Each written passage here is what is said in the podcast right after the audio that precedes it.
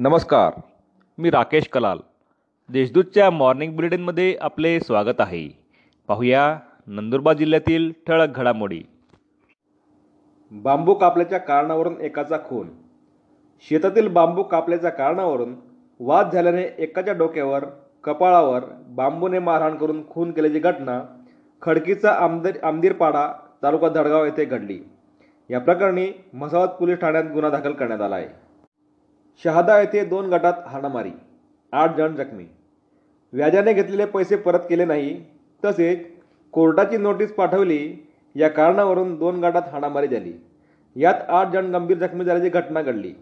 या प्रकरणी परस्परांविरुद्ध गुन्हा दाखल करण्यात आला आहे. शहादा शहरातील साईबाबा नगरात ही घटना घडली. अक्कलकोवा येथे मोबाईल दुकानातून अडुसष्ट हजाराची चोरी.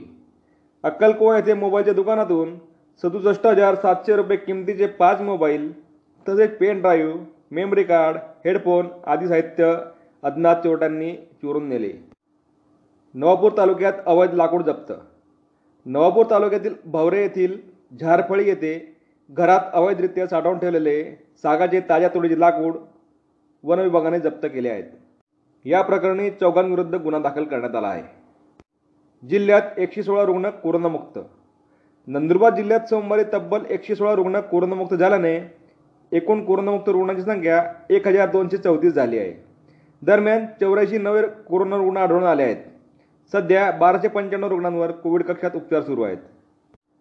स्वॅब तपासणीसाठी स्वयंसेवका सेव स्वयंसेवकांची मदत घ्या जिल्हाधिकाऱ्यांचे आवाहन.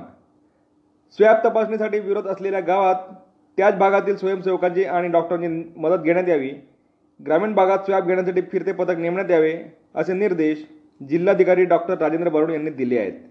या होत्या आजच्या ठळक घडामोडी. अधिक माहिती आणि देशविदेशातील ताज्या घडामोडींसाठी देशदूत डॉट कॉम या संकेतस्थळाला भेट द्या. तसेच वाचत राहा दैनिक देशदूत. धन्यवाद.